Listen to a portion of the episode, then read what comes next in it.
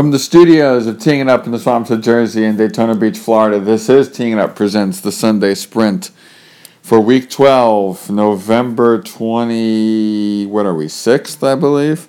Uh, 2017, Week 12 National Football League. Luke Morrow, Jeremy Schilling, good morning, sir. Good morning.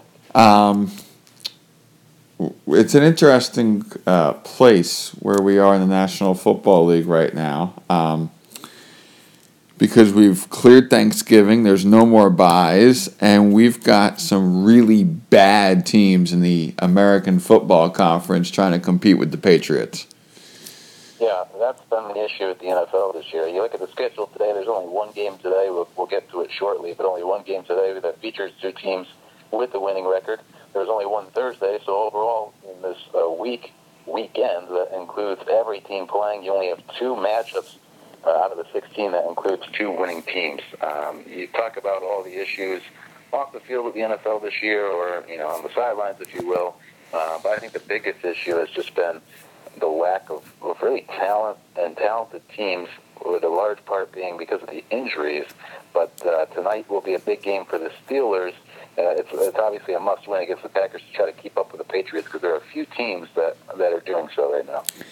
Speaking of the Packers, I, I was out to dinner with some Packer fans on, on Monday who still claim they would have only two or three losses if Aaron Rodgers doesn't get hurt. The line is that thin sometimes.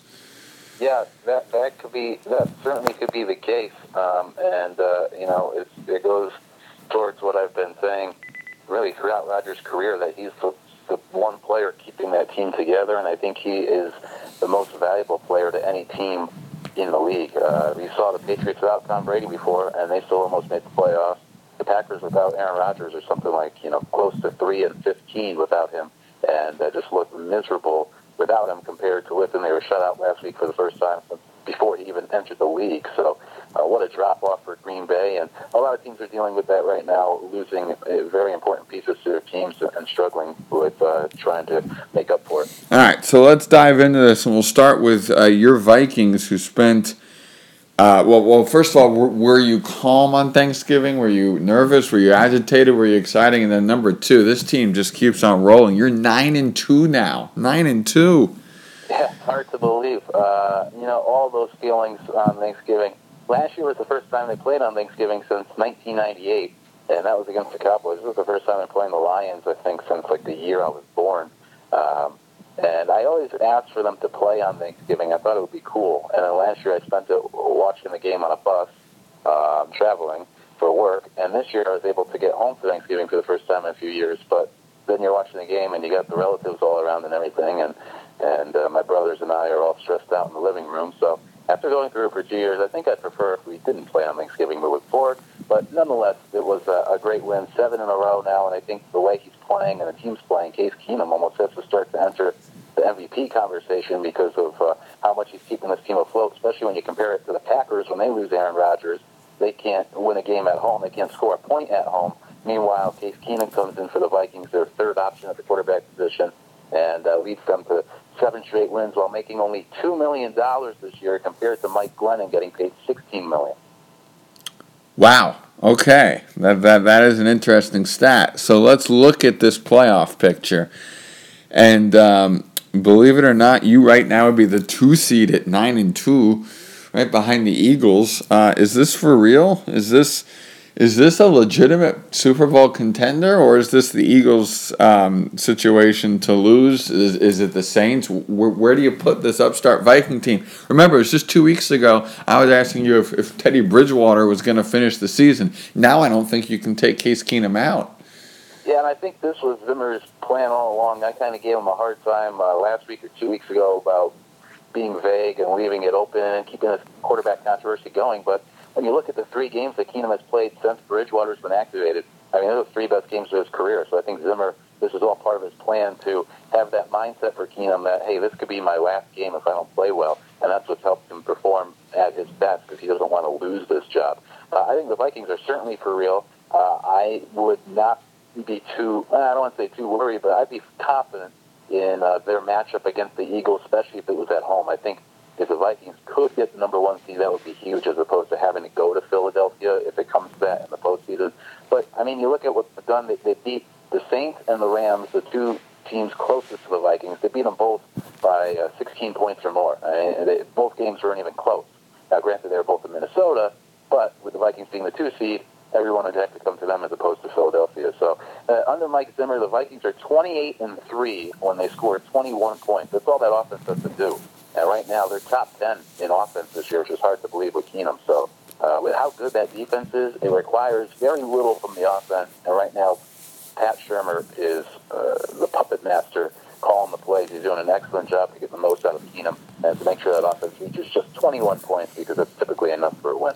Vikings are the two seed right now. The Panthers are the five seed right now. They face the Jets today in what is um, a very weird game for the Jets, which which we'll get to in a second. You've watched a lot more NFC football than I have, Luke. What am I seeing today with the Panthers? The Panthers, you know, I'm still not sold with the Panthers. Um, they're, they're, they're an odd team. We saw them beat the Patriots in New England this year, and then we saw them lose uh, against the Bears by two touchdowns, scoring just three points. So since that Bears loss, they've won three in a row, and that came around the time they got rid of Kelvin Benjamin, which is kind of a wake-up call to that offense. Uh, it just depends what Panthers team shows up. That defense is really good. It's an underrated defense. But Cam Newton is still a little inconsistent with that offense for Carolina. Uh, I am curious to see how they do today on the road against uh, still a tough Jets team, and I hear weather may be a little bit of an issue for them as well, especially uh, offensively. Well, it, it, it's there's no rain issues or anything. It's just windy. It's very windy here, and it's cold. So if they've not prepared for wind or cold, that could be an issue. Uh, this is one of those Meadowlands kicking games that always gets interesting. Um, this Jet team comes off a bye, comes off by far the worst offensive performance of the year against Tampa comes off what a lot of Jet fans expected. And now we are a team, Luke, that is in the middle of no man's land because you look at this team. We're, we're right now four and six. We'd be we're we're uh, right now the last wild card spot, which is Baltimore, is five and five. So we're not that far out of a playoff seed potentially in the very weak AFC and yet we're also on track to get like the 15th pick in the draft and be in no man's land for a quarterback. I think ideally the Jets would love to um, call the season either yes, we're going to go for it all, or no, we're going to play Hackenberg and Petty and figure out what we've got. But we've got to keep playing um, Josh McCown and keep seeing what we've got against a team that, as I said, was flat offensively right before the bye against Tampa. And you don't know what this team will be now. There were grumbles in the locker room after the Tampa game. Now you wonder what they'll be like today. They did sign Lucky Whitehead to the practice squad. I don't know if he was activated or not, but if Lucky Whitehead was activated, he was supposed to be the Jets' kick returner this year. They've gotten almost nothing out of the kicking game, uh, kick return and punt return game. Um, Kerley's been decent in the punt return game, so that's just something to watch today. But I have no idea what to expect out of the Jets today or the rest of the season. I think they're teetering on. Um, on what will happen here. Yeah, I would say so. I mean, you know, we knew this would be the tough part of the schedule. The second half here, they've lost four or five, and now uh, of their final six games, uh, five of the six are against teams that currently have a, a winning record. So that starts today. You have to find a way to beat the Panthers at home to stay in this playoff picture, and maybe that bye week will help. You know, you have two weeks to prepare for a team. Um, man, maybe that gives the Jets an advantage at home. We'll see. It's going to be. Um very weird. I, I honestly don't know what to expect, and we'll see um, how this goes today for them.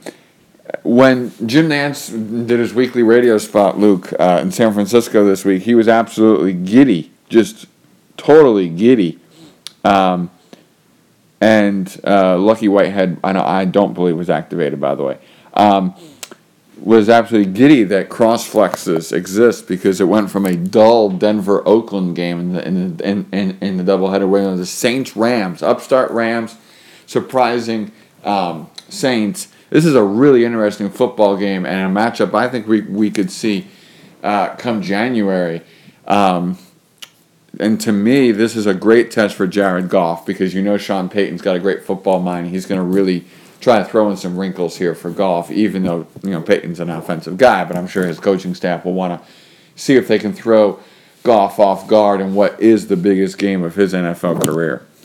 Yeah, this is an exciting game. Uh, this is the one game that features the two winning teams, and it's a big game for these two for seeding to try to one up one another uh, in that NFC picture right now with the number three seed being on the line for these two this afternoon. Um, I mean, the over/under is set for 54 points, so they're expecting fireworks. Uh, it's in LA. Typically, that would mean bad things for the Saints. They haven't been as good of a, a road team of late, but they're uh, leading the league in rushing yards over the past. Uh, I think it's uh, six weeks or something like that. So this team can travel now because they can run the ball. Drew Brees doesn't have to do as much. The defense has been better of late. It's a different Saints team than really we've ever seen during Brees' time there, um, where they got all the pieces around him. So it'll be interesting to see how they, they do go into L.A. against the top uh, offense in the league in terms of points scored. But, you know, I felt going into that game last week for the Rams against the Vikings when I finally paid close attention to that offense leading up to the game. It's a lot of smoke and mirrors. It's a lot of college stuff, a lot of screens, a lot of play action, a lot of trickery, uh, jet sweeps, you know, uh, movement at the line. Um, and the Vikings felt after the game that they really exposed the Rams. I mean, the Rams had seven points and 250 yards. They couldn't do a thing. And it all starts with the run game. If you could slow down Todd Gurley, I still don't think Jared Goff can stand in the pocket and beat you. He lives off of the play action. He lives off of staying ahead of the chains, a lot of easy passes. He doesn't really stand in the pocket very long. They're either moving him, they're getting the ball out of his hands quick. So when you can throw that offense off, they're in big trouble. Um, and so even though they're averaging like 30 points a game, this offense to me still seems kind of like a mirage. And so I'm curious to see it today keep up with Drew Brees. Yeah. Um, I, I, I, was going to ask what your thoughts on, on, on the Rams are. This is the biggest NFL game in the Coliseum in years. I'm very curious to see what the attendance is, too. Uh, what were your thoughts on, on this Rams defense overall when you saw them last week? Yeah, going into that game, the Rams were the number one offense, the number one, uh, the uh, rather the uh, number three defense, and they have 24 points. The Vikings missed a couple of kicks; it should have been 30 points, uh, and only scored seven. And you look at the Rams' schedule, not to take anything away from them, because you know they're having a good year. They're putting up great numbers. They're blowing out teams. But you look at some of the teams they beat. They beat the Texans without Watson. They beat the Giants uh, the Cardinals, uh, even the Jaguars are good this year, but but you know that offense can be a little shaky at times. They beat the Niners, the Colts, so they beat a lot of bad teams, and the only losses that they've had this year are the Redskins, the Seahawks, and the Vikings, who uh, all have pretty good defense. Obviously, the Seahawks and the Vikings are over 500. The Redskins are struggling of late. So uh, the Niners have taken advantage of a really easy schedule to this point. They have the Saints today. They have the Eagles in two weeks. The Seahawks again after that uh, this is when we'll see what the Rams are made of here over this, this final month. This is a 15 minute radio show, and we've spent the first 12 minutes and 50 seconds talking about three things. So now we're going to get really fast, which shows you the weakness of this um, uh, program. I told you Baltimore was the sixth seed right now. Baltimore faces Houston Monday Night Football. The fact that Baltimore is the sixth seed and has played some of the worst football I've seen in years, I think says everything about the AFC. I don't believe they're legitimate at all. No, they are not. I mean, uh, Tom Savage is playing in this game, and yet he's probably not even the worst quarterback in this game. Uh, Joe Flacco's been terrible. That offense has been terrible. The Ravens are not good. No, and then you've got the Kansas City Chiefs that have basically let everyone down. They're six and four. They face Buffalo. It's five and five. This is two teams that are that have disappointed basically everyone. Uh, the Chiefs basically only have the AFC West lead because the rest of, the, of that division has been atrocious. Um, this is a, a, big moment for the Chiefs to try to get themselves on the right path after they did not perform well after the bye. And Buffalo, I think, is I mean, you you make a horrible quarterback change. Who is starting today for the Bills, by the way? I believe they've gone back to Tyrod Taylor. Yes, which is what they should have stayed with from from the beginning. Uh, this is two teams that have some really interesting questions to answer, but I don't think anybody actually cares enough to watch the football game. Yeah, I agree. I don't know what the Bills were doing last week. I mean, they were five and four. The numbers were a little misleading on Tyrod Taylor. He could be better, but still, five and four in the middle of the playoff race. Why pull your quarterback? And uh, it really blew up in their face. For the Chiefs on the other side, right now they look like the Vikings of last year, getting up to a five and zero start, and now falling towards 500. Uh, the Chiefs, I think, have just gotten a little bland offensively. Uh, the teams have caught up to them what they were doing at the start of the year, and now they have to continue to stay ahead of the opposing defenses. It's like it looks like they've been solved. They've gotten uh, stale They've gotten uh, plain. They got to continue to mix it up with their pre-snap motion and all the little trickery that uh, Andy Reid does because that little option uh, shuffle pass to Travis Kelce can only work so many times. You have to stop running the same play. Time for the end of our radio program, Luke. Uh, There you go. You're we're back on schedule. Your game of the day. I, I think you and I both agree what the game of the day is. So we're gonna skip that and go to your sleeper game. Is there one? I'll say, uh, you know, I'll say Dolphins Patriots only because the Dolphins in the offseason said they would one of their players said they would sweep the Patriots this year. So let's see what they're made of. All right, I I, I like that. Uh, I, I'm gonna go with Cleveland, Cincinnati. I think Cleveland gets their first win. Uh, you know what? I could actually see that. Your game to watch golf during. There's no live golf, but your game to watch golf during. So many other ones that uh, it's just about everything we didn't talk about. I'll say uh, Broncos Raiders. Those two teams are boring to me right now. Eagles, Bears. Yeah. Eagles first team to 10 wins. That's also my survivor game. Your survivor game? I'll say, yeah, just to be different from you, I'll say uh, Titans win at the Colts.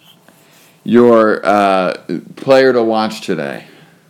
I'll go with Andy Reid. He's got to try to find a way to get that offense back on track for the Chiefs to save their season. The people of Los Angeles, California. Like Can, can you please show up? Yes. Can you really please show up? Support your good team. There you go. Luke, it's always a pleasure. The pleasure is all mine. Have a great football Sunday, everybody. Enjoy.